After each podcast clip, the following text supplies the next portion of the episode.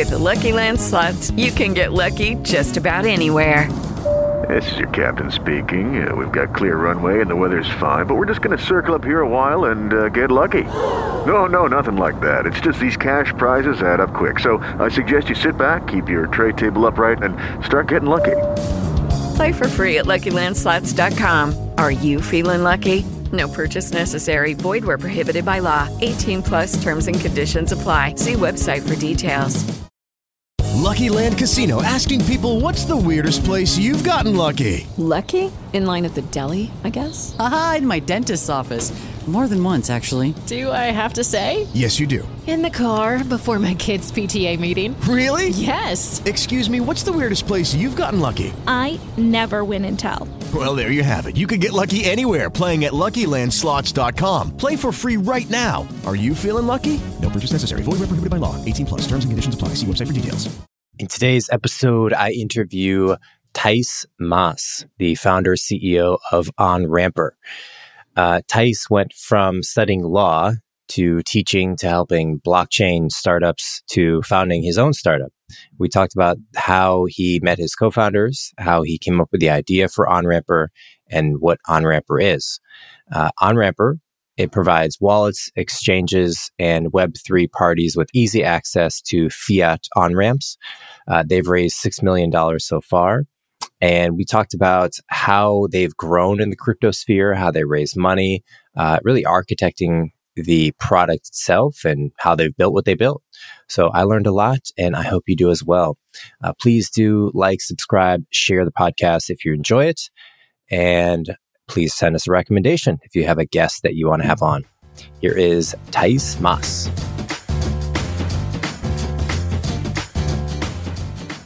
All right. Thijs, I am excited to chat with you. I don't get to talk to people in uh, Europe or the Netherlands all that often. So I'm excited to hear both, obviously, what you're working on, but also life and, and learning about uh, that part of the world. So, wh- yeah, why don't we, in a simplistic way, kick it off with your current foray, your founder, CEO of OnRamper. Would love to hear more specifically what it was at the time that you started OnRamper that kind of pulled you in and what you were originally trying to accomplish in the world uh, by creating it. Yeah, sure. I mean, it's been quite a quite a bit of a journey um, getting here. And uh, thank you for having me on the podcast. I see, I see that we're at episode 370 something, I believe. Um, or at least yeah. nearing the 400. So you've definitely been busy. So that's really cool to see. Um, yeah, the, the road to OnRamper has been, uh, pretty interesting. Actually, my background originally isn't really in tech or engineering as you often see. My background is in law. So all the way back to uni, I studied uh, international business law. And then I went into the world of law firms, um, big law firms, really on the M&A acquisition side, IPOs, etc. And very quickly I realized it wasn't the environment that I would see myself working in for a long time.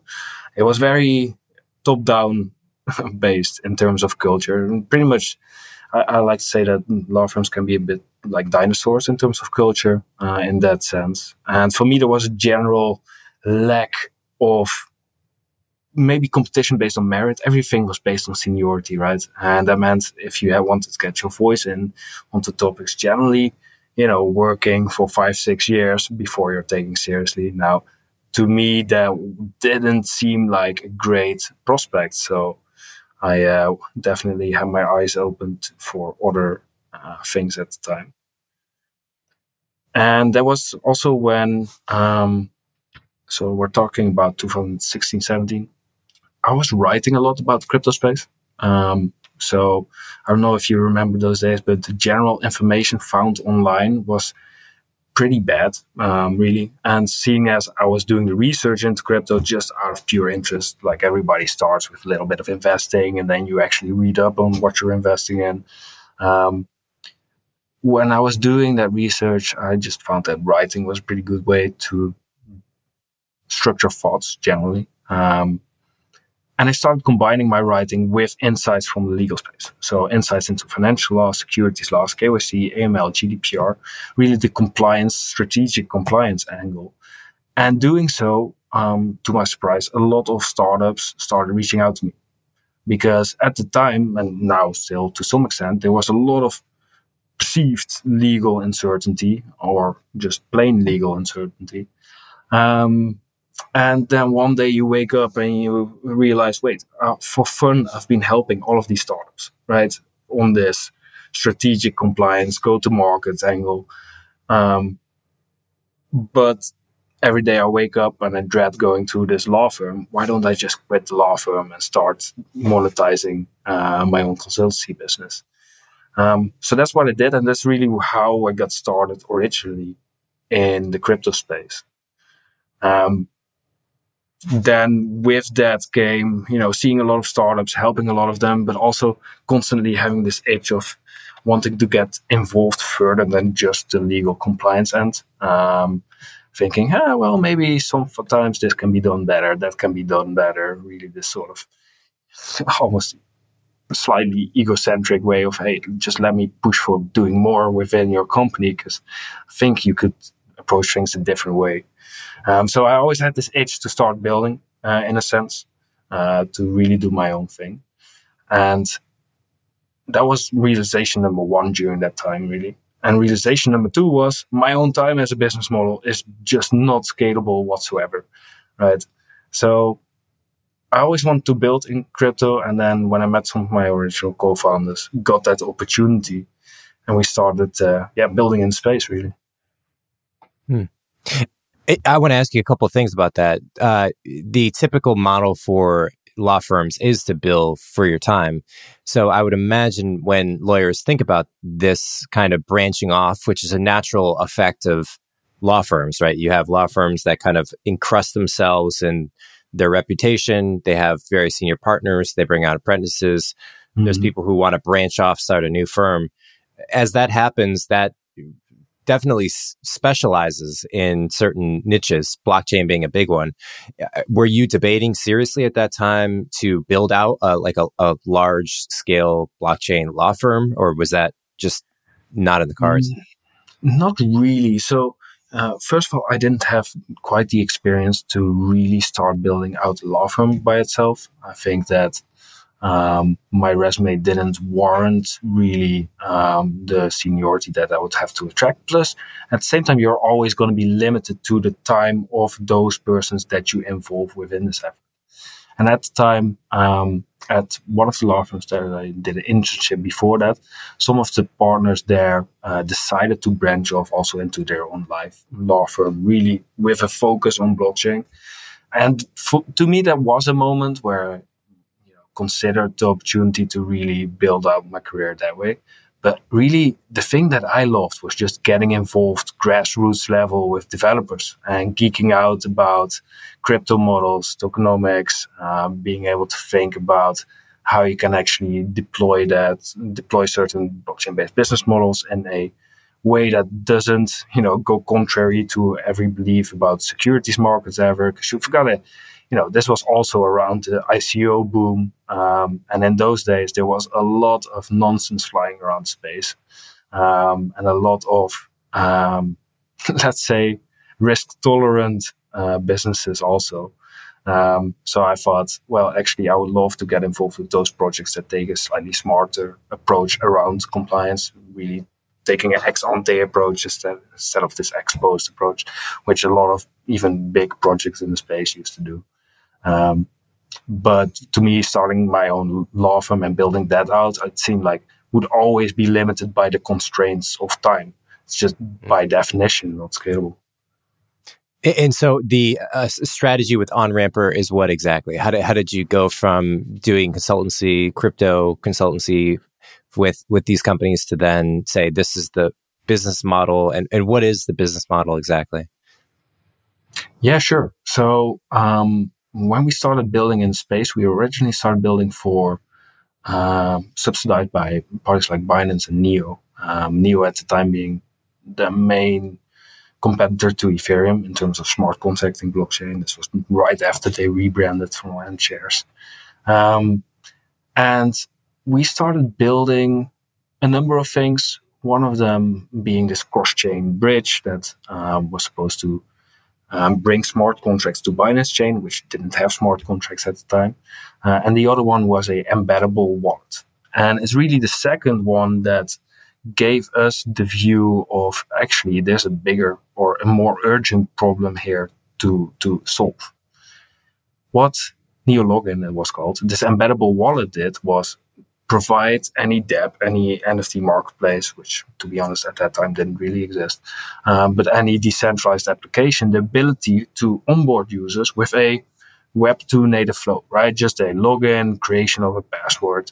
But what we would do on the back end was create a wallet for them based on that. And their credentials were then used to decrypt this wallet and actually use it.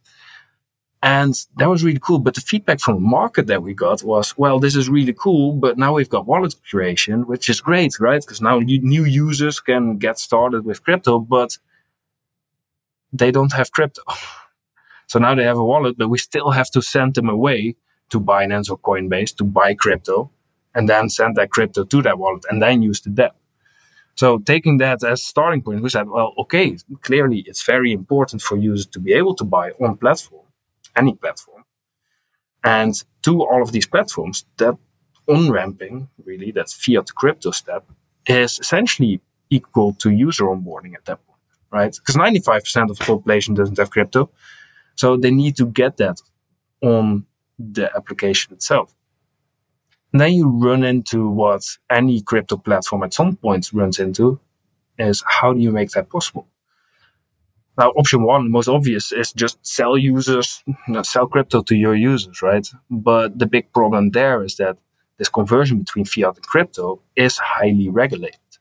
Um, this is the attachment point for KYC and AML regulations, which means that if you sell crypto in that sense, you will need to um, get the right licenses for this in every jurisdiction where you operate and start doing these risk-based customer due diligence checks.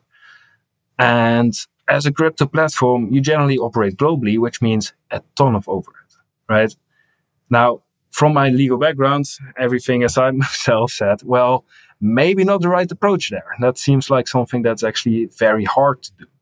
So instead, what you do as a crypto platform still is you go out and you look for a third party solution that does want to take this legal burden this fiat to crypto conversion. And we call these parties fiat ramps.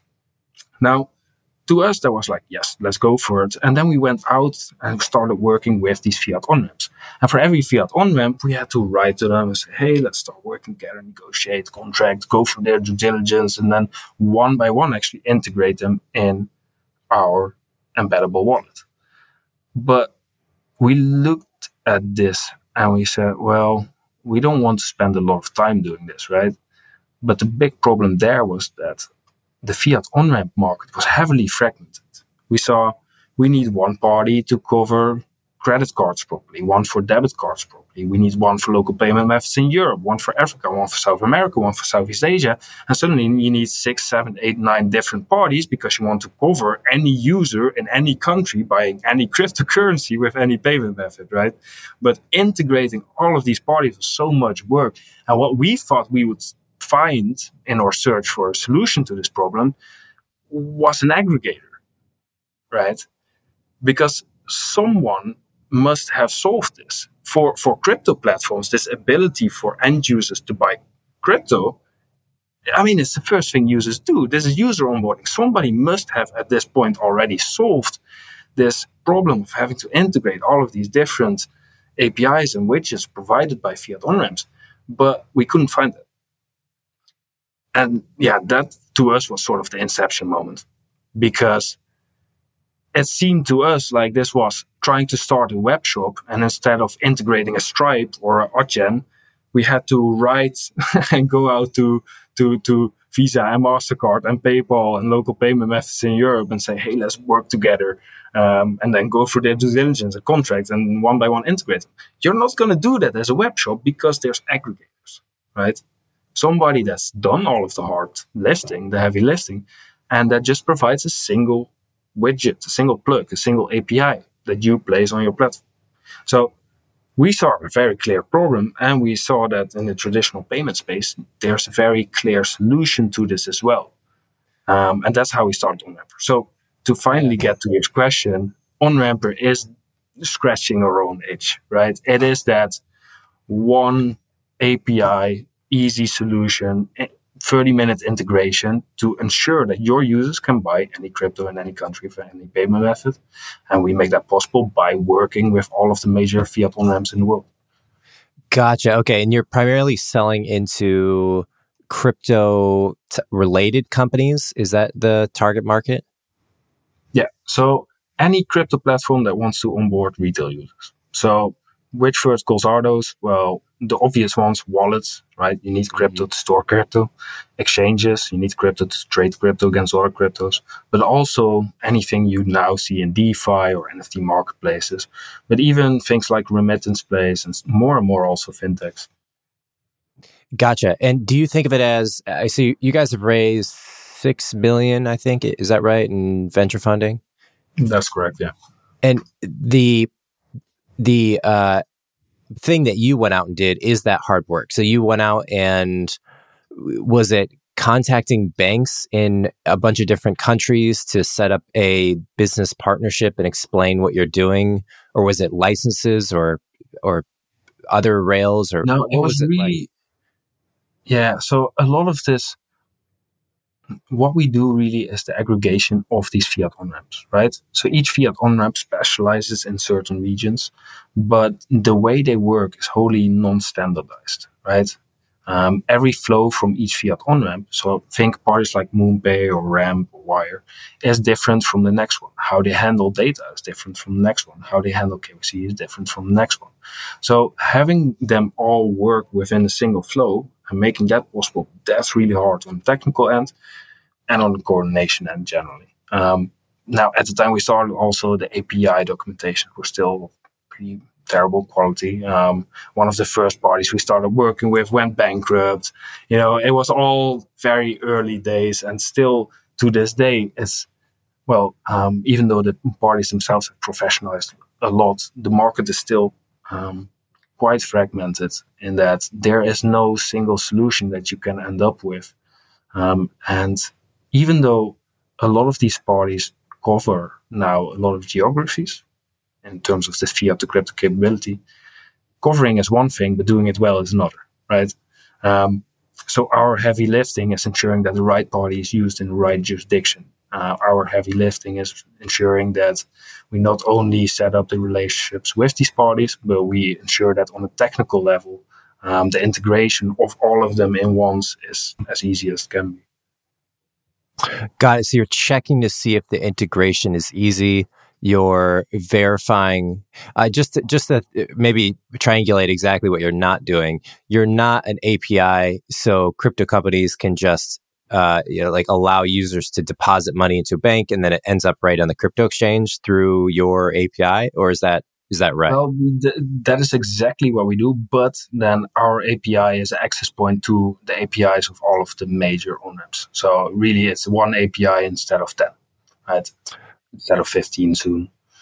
Got it. So, did you have to go and integrate with or set up uh, licenses or agreements with banks all over the world? Yeah. So, when we look at fiat on ramp model, it is slightly different from our model. So look at it this way, right?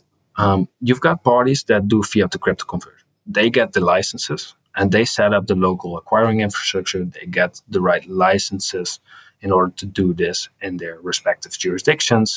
They do the end user support. They do um, the liquidity provision and they do the actual transaction, right? They make sure that they get fiat in and send crypto back. Now, that's a layer and there's all of these fiat on ramps, but we are on top of them, orchestrating between them, making sure that all of them actually can be integrated. So from a legal sense, um, we actually, if you see that the, the, um, focal point of legislation is fiat crypto, we don't actually enter the money flow anywhere. Um, the fiat is still directly sent to a fiat on ramp and crypto sent directly back by them. So the best way to see OnRamper in that sense is as a middleware API aggregator, just uh, more of a tool to get access to the services, to provide all of these APIs, these services from fiat on ramps on your platform. And it's on the fiat on ramps to make sure that they get the right licenses in every jurisdiction. And this is also where it becomes very important, right? Because if you're a big, highly regulated exchange, you want the right parties for the right regions. You want the parties that have the licenses required to do this. And as the world of crypto progresses and gets more regulated, um, we see that more and more jurisdictions are implementing their own licensing re- regimes applicable to such business models, right? So this fragmentation that I talked about earlier constantly increases, right? Mm. Making it far harder every time to to build the fiat on ramp out at a global level, and that's where aggregation and orchestration really provides an advantage to us in the sense that we are extremely nimble in being able to operate on a global scale without um, much of the licensing um, burden that uh, fiat on ramps face. If you own crypto and leave it on the exchange where you bought it, like Coinbase, that is a mistake. We've heard the news lately exchanges closed, accounts frozen. We're learning the hard way that crypto on exchanges is not really in your control. So, what can you do about it? Well, you can get a crypto wallet and control the crypto yourself. And that's why today's show is sponsored by ZenGo. These guys realize that storing Bitcoin and storing crypto yourself can be difficult, it's risky to keep private keys. They realized this and said there's got to be a better way. So they created a crypto wallet that is fully recoverable. So say goodbye to lost Bitcoins.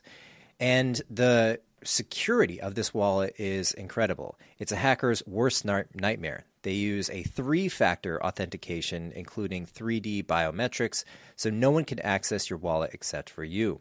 And ZenGo realizes that at different levels of the crypto journey, you have different needs. So they offer 27 support and have real people that are available to contact directly within the app. They have a bunch of different coins Bitcoin, Ethereum, Tezos, and more. And they have all sorts of NFTs available as well. So now, for the first time, you can keep your crypto safe with the same tools that the big guys have used for years.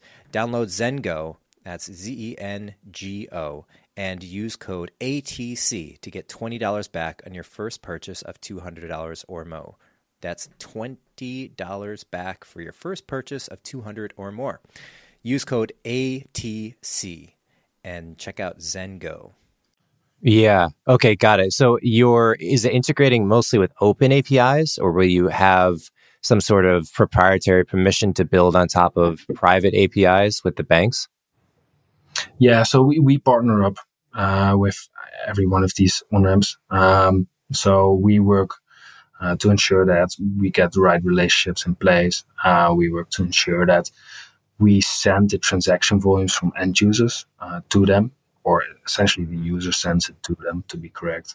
Um, and um, I don't know if I fully answered your question there, actually. Well, I, yeah, I, this is what I'm trying to ask is okay, so you're sitting around the table, you say we want to make it easier for banks and these crypto companies to connect to each other to allow their users, the crypto company users, to send money from their bank accounts into the cryptocurrency project. Now, in order to make that easier, you we use this word aggregate, but aggregate is you build out the API endpoints eh, mm-hmm. all in one place and then allow the crypto company to integrate just with you guys and then it's like a train station. It's like eh, all the trains come to the train station, and then you're mm-hmm. you're basically saying, okay, get on this train, and then you go to this bank and back from this bank with the money.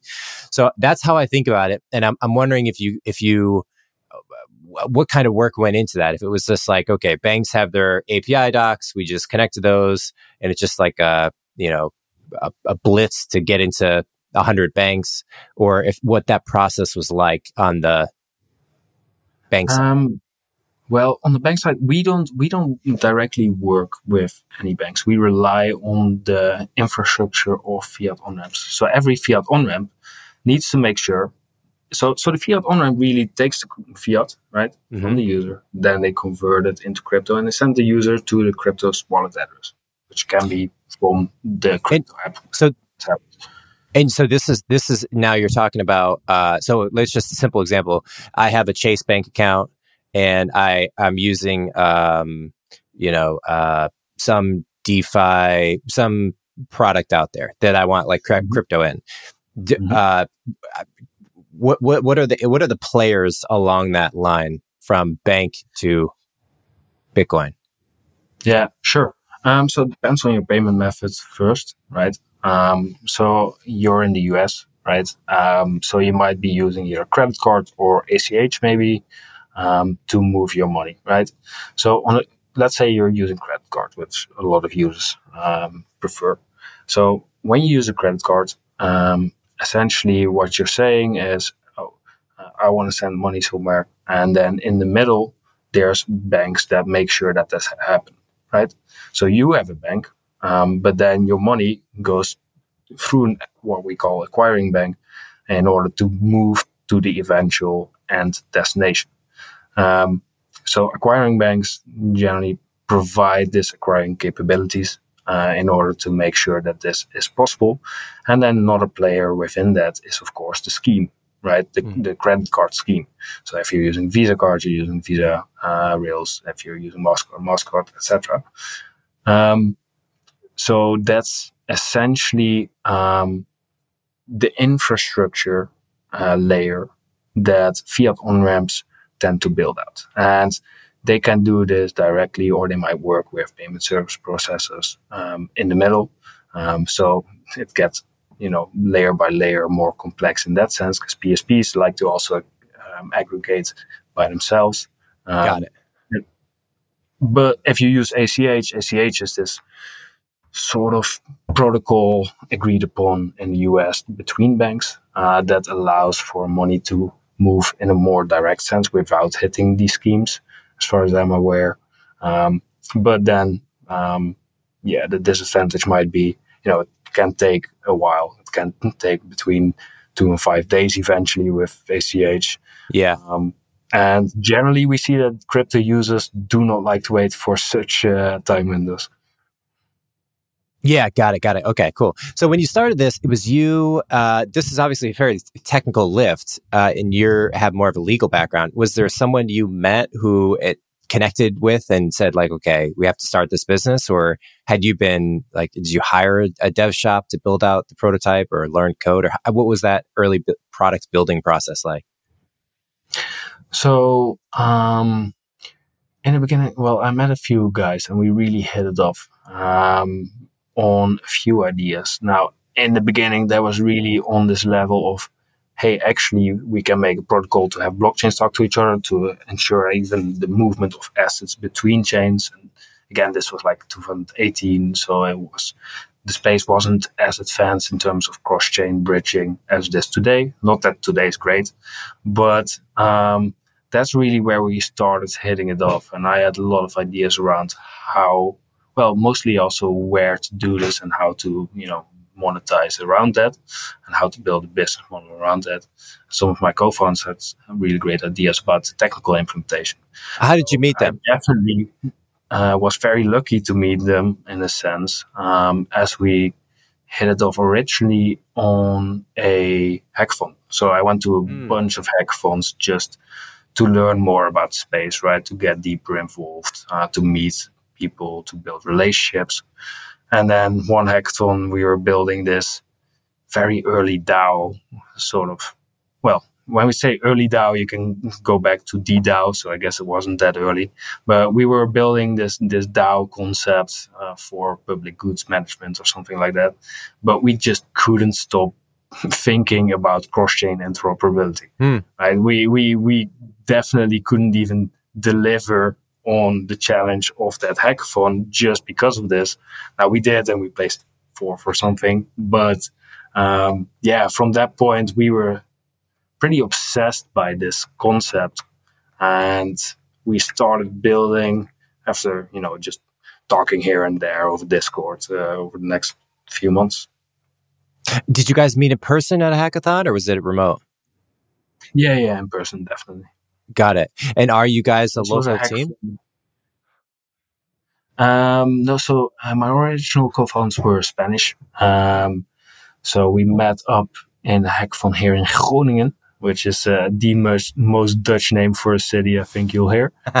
um, and yeah, so we started off building remotely. It wasn't like we moved into a, a, single apartment at that time straight away or anything like that. It was only later that we, uh, yeah, all started. Um, we all moved to Amsterdam in order to set up shop here. Really. Hmm. Interesting. And w- where do you think crypto uh, is currently most blocked? Where do you think uh, innovation is stifled the most? Is it on a regulatory ambiguity or regulatory bad decisions? Uh, is it on? Do you see it on like a technical integration level, um, political level, uh, something else that comes to mind? Yeah, that's a very, very good and broad question. Um, I think the user experience of crypto is still very, very, very leaves a lot to be desired right? We still sort of have this space built for nerds by nerds with all love and good intentions. But when I try to get my grandma to use a uh, yield aggregator, you can forget about it, right? So I think in order for blockchain to and crypto to to make it more towards that early maturity, right? I think there's a lot to be done on UX end, and in fact, I don't think we've progressed much on the UX end um, over the last years. We have done so in the custodial sense of the word, but the custodial sense, while making sense for a lot of users, doesn't fully encompass the ideals of the crypto space. So I think for crypto to go mainstream, we need to get rid and abstract away all complexity around even the crypto terminology, right? I can't have to explain private keys or mnemonic phrases to, to, to my grandma which is my personal bar of have we made it mm. as a space. So um, there's a lot to be done there. I think if if this space is gonna go uh, mainstream, then it needs to be as easy as Web two with the advantages in UX of Web three. Because at the same time, while there's too much complexity still around getting started, once you're in, and we all know this, you can do some really cool stuff and really quick time windows, right? You can get flash loans of 300 million without having collateral to back it up. Um, just by virtue of proving that you can pay it back in the same transaction, which in the traditional realm of obviously would be completely unheard of, unheard of, right? So there's also huge UI and UX improvements that can be made, but right now they're mainly for for the more technologically gifted. Wait, uh, you, I just to rewind that a little bit. You said you can get a three hundred and fifty million dollar un, uncollateralized flash loan. What what does that mean? And yeah, so flash loans are this pretty interesting innovation that I think originally um, came from the camp of Aave, but I might be wrong about that and have some crypto crypto fanatics uh, correcting me here. Um, so flash loan is really interesting. Essentially, flash loan is saying, well, if we build a protocol where people provide liquidity into the protocol and then tell other people, hey, you can make use of this liquidity for a very small percentage uh, fee, um, then we can do some awesome stuff. But you can only use it, and here's the kicker, if within the same transaction where you use it, you immediately pay it back too. And it has to be provable that you both loan and pay back within that transaction. Otherwise, this never happens. So by doing so, you can essentially have a way where anyone, no matter how rich or what their credit score is, get access to very large amounts of capital um, as long as mathematically they can prove that they instantly get their money back in where it came from. Now, that's a really cool concept, a really cool building block for the crypto space. In practice, you see this mostly being used for weird arbitrage plays and stuff like that, um, and sometimes some exploits. But conceptually, it's extremely strong because what it proves is that we as a space can build things that completely puts the world upside down in terms of UX. Try to get a loan of 300 million, no matter your credit score, from a bank. And it's going to be very interesting. And even if you have all of the liquidity to back that up, to collateralize such a thing, if, if required, then it's going to take many months and great relationships, right? Um, so it's just one example of how UX can actually be better in a financial sense. In that in that case that you're describing, you would have to have at least 300 million to get a 300 million dollar loan, right? Which is not typically how loans work in the traditional finance world. Well, no, sure, but I'm just using it as an example, right? Um, so in traditional finance world, uh, it's all about essentially credit worthiness and mm-hmm. name, reputation, um, contracts to ensure that things like this can happen and counterparty risk is taken care of. But what we do here in the crypto space then is say, well, what if we just completely cover counterparty risk, abstracted away by virtue of code, right? Where code in essence replaces the role um, provided by both contract law and trusted intermediaries in order to achieve such things. Um, and I think that conceptually is very strong. Mm. Yeah, agreed, agreed. I even just providing the like you said, the blocks to be able to do things that you wouldn't be able to do in the traditional finance world.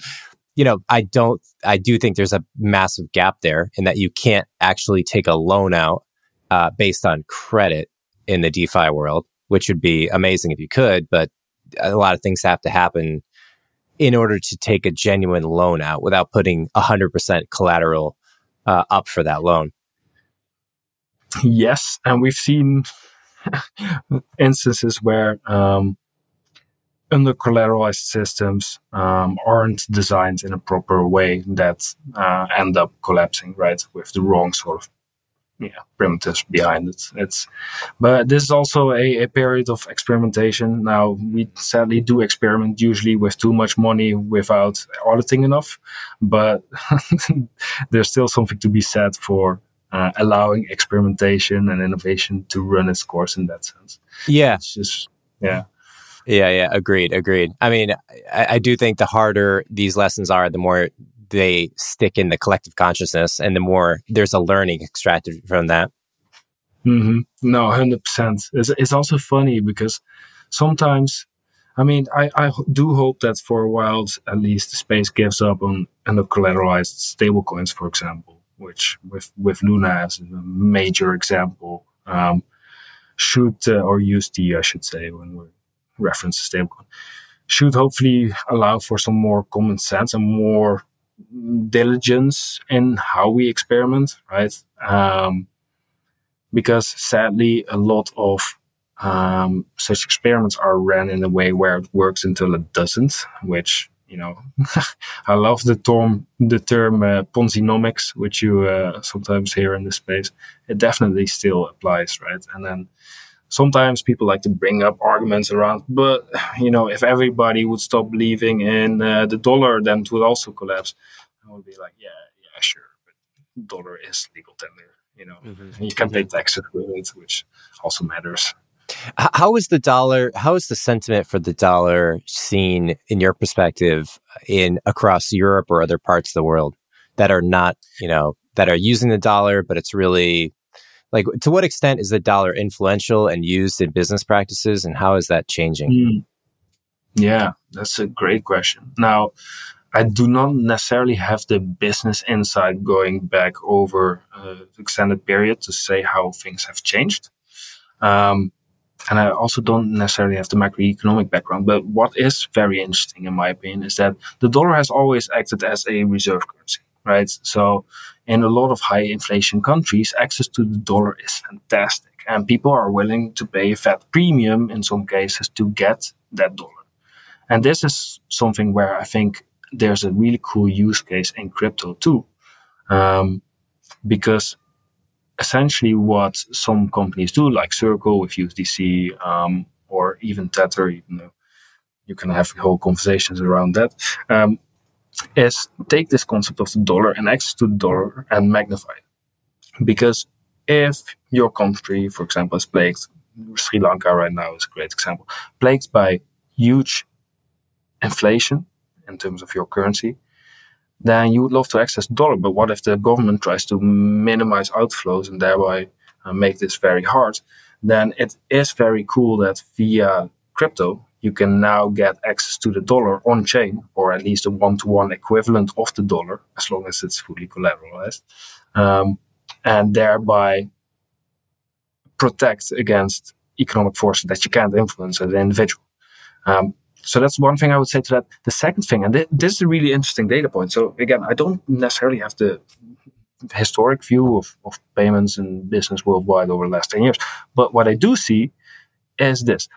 We allow the clients that integrate Onramper, right? Um, they can set a fee on every transaction. So if you as a crypto platform want um, to take 1% of every transaction of the end users, we can make that possible.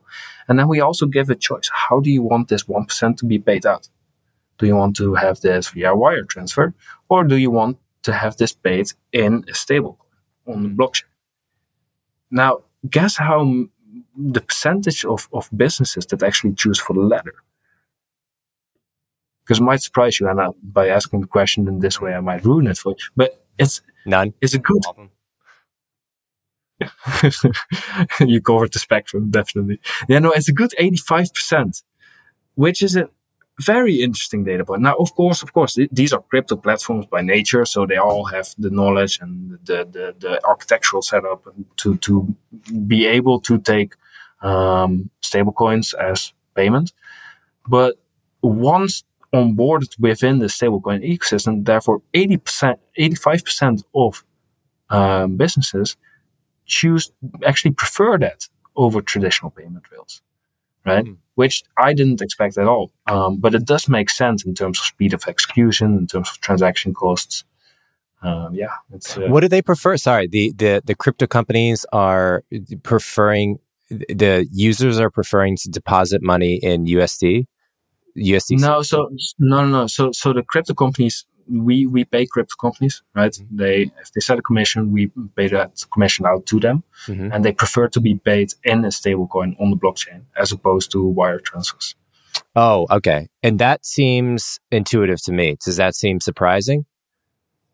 Well, to me, it was slightly surprising. Yes, um, I think eighty-five percent is a huge number, um, and I think that stablecoins increasingly for B2B payments, especially on an international scale, will start playing a bigger and bigger role into the future. Yeah, yeah. I, These insights are worth anything. yeah, for sure. They're the lo- that's the lowest hanging fruit for the transaction from the offline world to the on-chain world, which is take what mm-hmm. already people are doing, which is moving USD around, putting it on chain in a verifiable, trustworthy source, and that is if you can get there, then you can easily move around in the crypto world. But like moving between dimensions, getting into the crypto world in the first place is the hard mm-hmm. part. So that's that I, I view it's like you could almost say stable coins are a gateway drug where they get people in the game and then they start moving around once they're in there. Yeah, exactly. And that, that's actually they, they actually originally um, were created also to allow easier transition between these two worlds by sort of faking one of them, right? Mm. Um, so the idea was a lot of crypto platforms don't want to have fiat currencies, euro, dollar, on their platform, but a lot of users do want to be able to flee to fiat currencies. So how do you solve that? Well, that's where stable coins came from. But I 100% agree with you. Once businesses are in the ecosystem and you know familiar with stablecoins especially for international payments, they will use that and generally prefer, prefer that. But the gap to actually get there is large, right? Because there's so much, at least perceived complexity, but also just complexity in terms of how do you ensure safety of funds? How do you manage your own funds? But their custodial um, solutions are um, probably, you know, the thing that make companies more at ease Hmm. especially if you can insure deposits in the custodial system or something like that. Lucky Land Casino asking people what's the weirdest place you've gotten lucky? Lucky? In line at the deli, I guess? Aha, in my dentist's office. More than once, actually. Do I have to say? Yes, you do. In the car before my kids' PTA meeting. Really? Yes. Excuse me, what's the weirdest place you've gotten lucky? I never win and tell. Well, there you have it. You can get lucky anywhere playing at LuckyLandSlots.com. Play for free right now. Are you feeling lucky? No purchase necessary. Void where prohibited by law. 18 plus. Terms and conditions apply. See website for details. Yeah, it seems once you have a robust sort of industrial level, stable B2B solution for wallet, uh, for, for wallets for companies, uh, you know, it's not that dissimilar from a bank or in a bank account. If you have a business bank account, there might be two keys or so to make a, a wire transaction. Like if a company, say, you know, mm-hmm. a hundred million dollar company wanted to move five million dollars in cash from, you know, their bank account to their vendor or something, then there would have to be a a double opt in. So like CFO and CEO both have mm-hmm. to, you know, log in separately and certify that. But it is it is kind of key based. I mean, it's uh, yeah. authentication based. I guess you could say it's not really there's not really a key on chain, but it would be a similar experience, you know. And I, I think you could you could quite easily. I, I don't know if you. I mean, what do you think? How, how do you think it'll shape out? Like, how do you think companies and how do you think the integration of the crypto world will really enmesh itself into the traditional fintech world and business world more broadly? Yeah, I think it's a gradual process. I think the key enabler here will be regulation because while the um, convenience maybe um, reasons are there, the complexity is still there, but I think really uh, it is a sort of inflection point can be reached once the more traditional financial institutions, electronic money institutions or fintechs, neobanks start feeling more comfortable with this, right? And they will only start feeling more comfortable with this if it's properly regulated. So the regulation around stablecoins, well, often, often crypto space will perceive regulation as this bad thing, right? The, the, the big mean government is coming to step in on all of our innovation and everything's going to hell.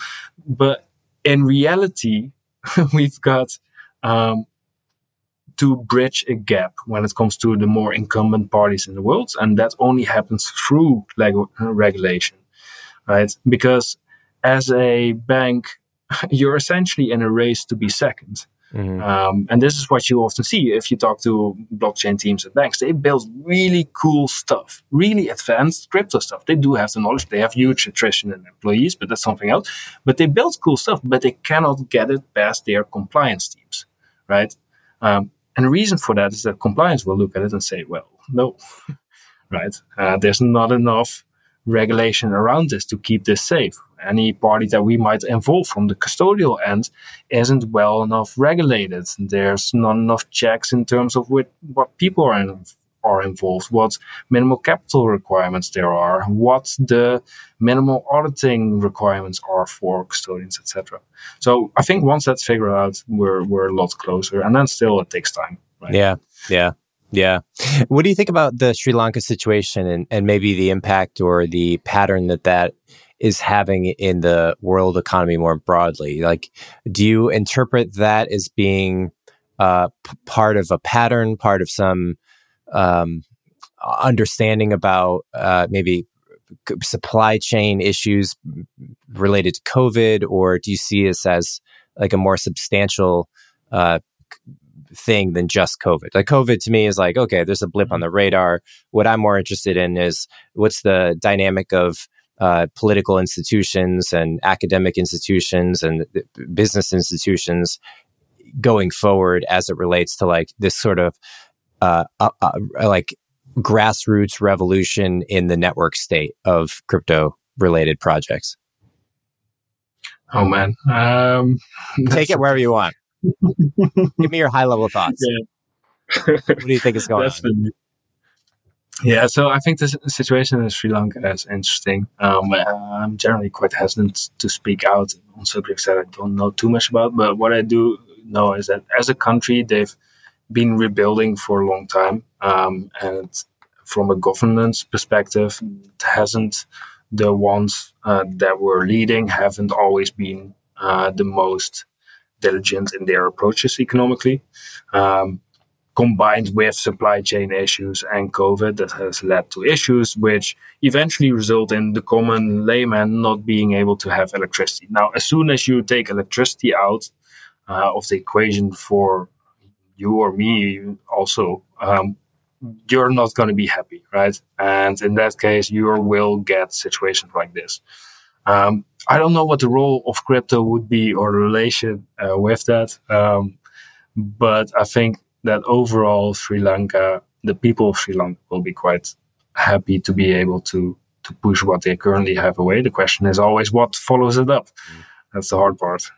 Do you see us? Do you see the world as having more or less instability over the next five years or ten years?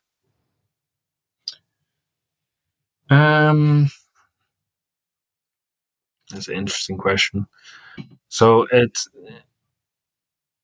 uh, it it does look like um, we're overdue for a bigger correction recession, which generally can come with some instability. Um, but I do believe that if we take 10 year views, I think things tend to even out a lot. Um, you know, they return to the mean generally, and we've seen corrections right now um, already in, you know, the tech space, tech stocks, but also the venture capital space, right? Um, things now are very different than they were a good six months ago, right? Um, over five, ten year periods, who knows, really. How was your fundraising journey? You guys raised six million. Was it through traditional uh, VCs and the traditional path of starting a company, having equity in the company? You guys didn't spin off a token or go that token economic pathway. Yeah. Is that in the cards, or do you feel like uh, just straightforward company building is makes more sense? Yeah, I've always really believed in company building. I think generally tokens could can have an effect where it makes more sense for the economically rational individual or business to optimize for the, optimize for the value of tokens instead of build a business that creates value right? So you might start to over optimize on partnerships that you can market instead of things and problems you can solve for users. So that's why generally i'm hesitant towards a lot of token models.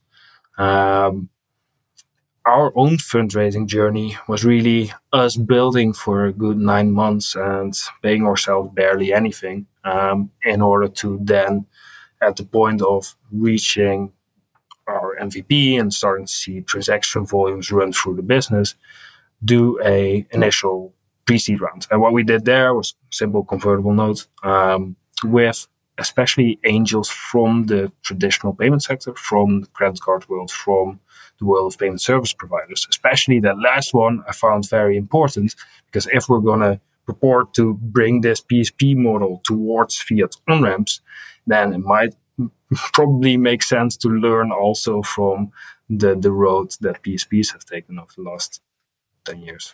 Are you saying PSPs, payment service providers? Yeah, so, um, yes, the payment service providers. And who would that be? What's uh, some ex- or who have you raised from on PSPs? Yeah, so that's individuals that were very early with um, involved in in some of the major PSPs, and there for the entire you know road to build that out on. Um, one is more from the go-to-market perspective, and another one really from the technical uh, perspective about you know how do you orchestrate payments in a smart way.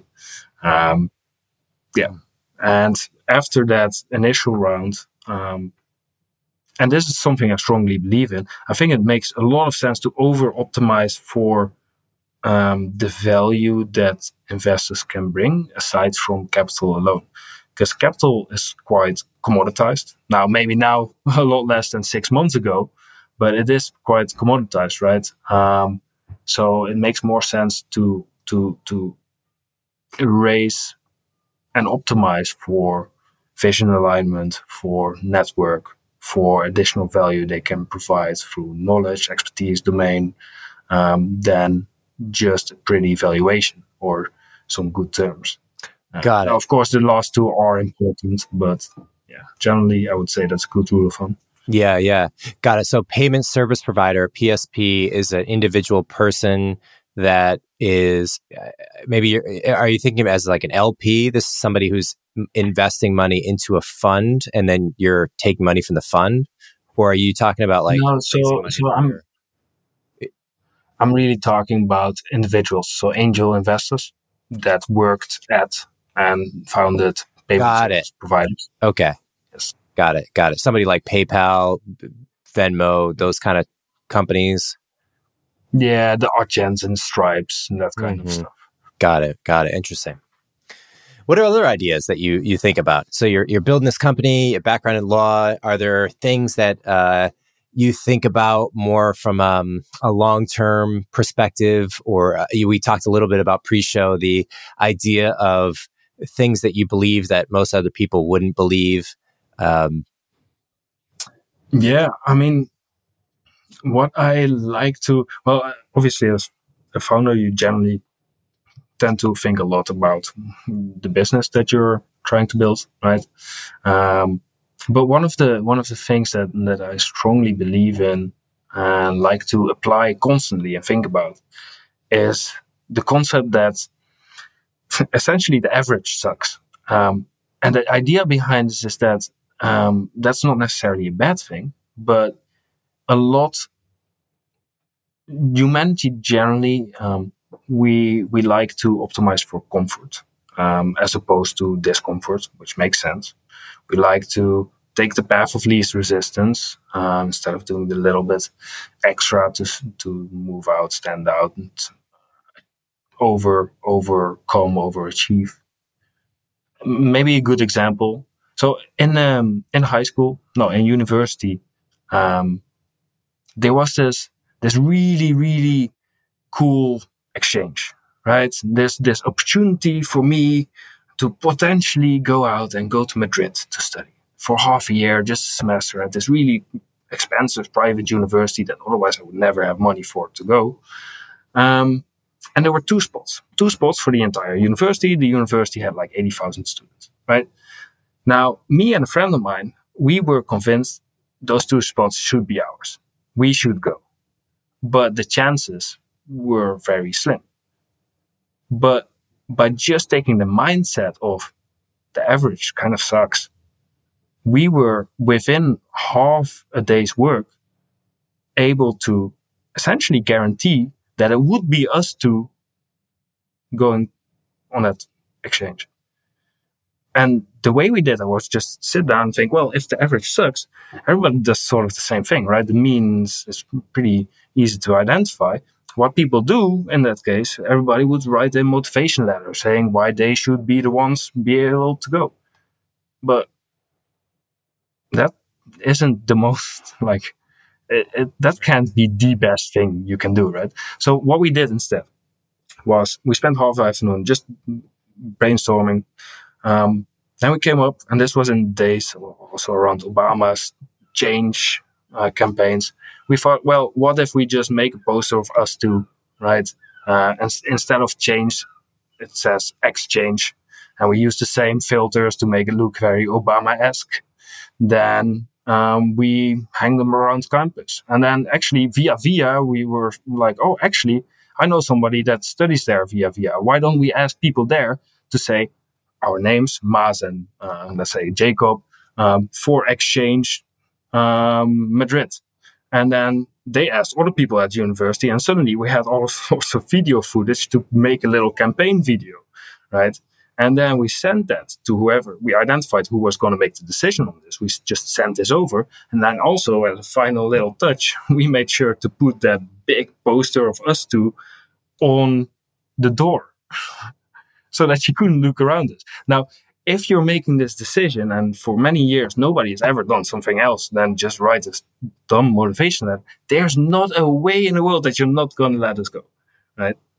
And that's what i mean this this it's very easy to spend a little bit more effort a little bit more creativity to to do things in different how was that interpreted? How, how did this person interpret your uh your your strong campaigning well, I'm guessing she found it funny and probably told her like relatives, maybe, right? So people like the quirky, people like the extra step. Um, and yeah, we we got those positions. Oh, you did? Okay. And did they overtly attribute the awarding of uh, your roles to the campaigns in the video? Um, yeah, I can't actually remember the email that they uh, sent, Huh. which uh, I should look that up. That's interesting. There is kind of um they there it's a spectrum I do believe because on one side you can become uh, a, a nobody, right? You're just not standing out at all and your letter is just like a thousand which, other which, letters. by the way, is completely fine as well, right? Um, that's hundred percent okay to do as well.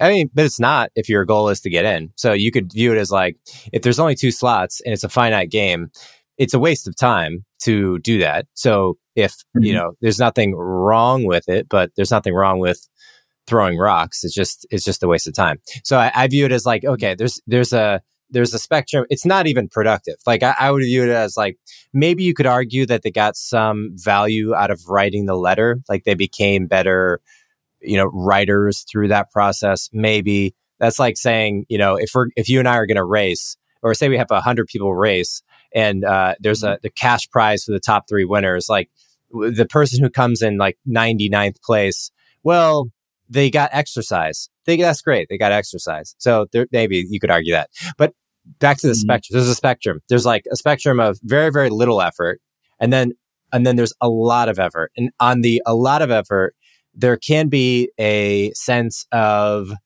uh, you're doing too much. Like you'll see this sometimes with founders I'll talk to who are trying to raise money, and they're like, "Oh, I should, uh, you know, I should send a, a giant uh, basket of flowers and a bottle of wine to this uh, this this investor that I'm going to meet before I meet him, or maybe I should just fly there and surprise him in person at his house. Oh, that'd be great, and I could wear his T-shirt. Like there, there's kind of a like how would you say it? It's almost like you can feel the the cringe of it.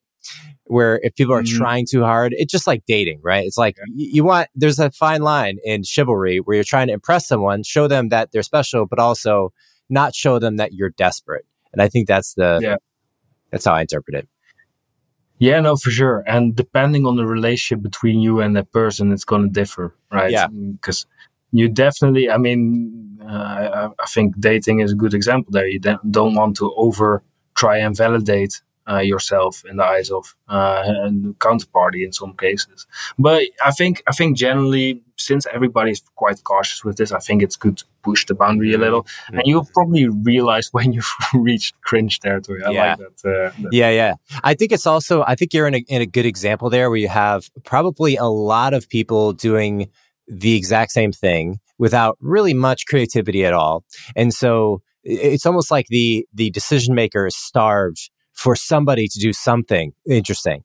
Whereas founders tend to filter for people who are highly creative and highly ambitious and and probably not very shy people. So they're the type if you get 100 founders together, it's like you're just going to get there's going to be flowers and wine and and ch- change posters all over the place. And you're like, "All right, all right, stop, stop, stop. Everyone just submit a letter and Yeah, exactly. Then it's good to, uh, you know, if you want to be contrarian, good to do the boring thing in that case. Yeah, yeah, yeah, exactly, exactly. How about uh, other people? Are there other books or people that have influenced you to a significant degree you want to throw out there? Um, yeah, I'm actually a very big fan of long form content like you are. Mm. Um, so I've always found, and this may be a bit cliche, I've always found Tim Ferriss's podcast pretty interesting, Mm. um, ranging basically long form interviewing anything from philosophy to history to uh, business to startups to investing, just interviewing what he perceives to be great performers and trying to get into the nitty gritty of how people think and mindset. Mm. I always kind of like that. And maybe another cool thing um, is a book, book that you might have heard a few times before on your show as well, which is uh, uh, The Hard Thing About Hard Things. Mm-hmm. Um, now I have to Google real quick who wrote that. Uh, ben Horowitz. Yes, exactly. Yeah, from A16Z. Yeah. it's a popular one. It's a good one. exactly. hmm Yeah, it's it's really cool because it doesn't glorify the entrepreneurial route, um, which which other books sometimes yeah, tend to do a little. hmm Awesome. Well, uh, Thijs, congrats on all the progress so far, and I hope you guys keep ripping, and uh, hope you have you back on someday. Yeah, no, for sure. Has been a pleasure. It's fun. Definitely enjoyed uh, enjoyed the chat. All right, cheers, my man. Thank you for listening to Around the Coin. If you enjoyed the show today, consider giving us a quick review wherever you listen to podcasts. Tweet about it or text it to a friend. We really appreciate all the support and growing that we can. If you have any guests you'd like us to bring on or feedback for us, don't hesitate to reach out. We would love to hear from you. Mary redeemed a $50,000 cash prize playing Chumba Casino this year. I was only playing for fun, so winning this was a dream come true. Chumba Casino is America's number one social casino experience. It's serious fun. With over 80 casino style games to choose from, you too could win life changing amounts of cash. Be like Mary. Log on to chumbacasino.com and give them a whirl. That's chumbacasino.com. No purchase necessary, void or prohibited by law. 18 plus. Terms and conditions apply. See website for details. The voice in the preceding commercial was not the actual voice of a winner. Mary redeemed a $50,000 cash prize playing Chumba Casino this year. I was only playing for fun, so winning this was a dream come true. Chumba Casino is America's number one social casino experience. It's serious fun. With over 80 casino style games to choose from, you too could win life changing amounts of cash. Be like Mary. Log on to chumbacasino.com and give them a whirl. That's chumbacasino.com. No purchase necessary, void or prohibited by law. 18 plus. Terms and conditions apply. See website for details. The voice in the preceding commercial was not the actual voice of a winner.